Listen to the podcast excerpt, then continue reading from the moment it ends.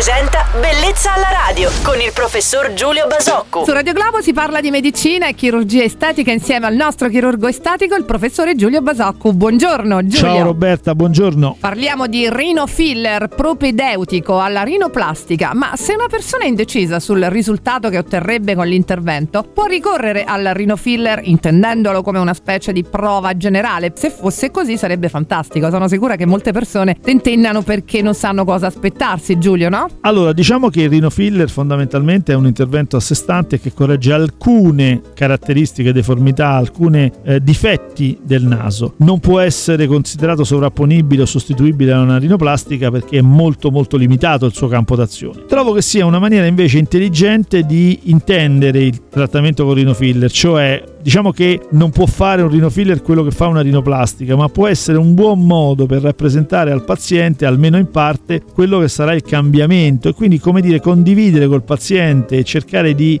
sondare fino in fondo la vera convinzione nel, nel, rispetto all'intervento di rinoplastica. Ecco, in questo senso il rinofiller sicuramente è una buona strada per rappresentare al paziente il cambiamento per poi decidere successivamente se nel, se nel caso di fare una rinoplastica. Anche su questo argomento si è fatta chiarezza grazie al nostro chirurgo estetico Giulio Basocco, il quale vi aspetta tutti domani alla solita ora su Radio Globo. Buon giovedì, ciao Giulio. Ciao Roberta, buona giornata a tutti. Bellezza alla radio.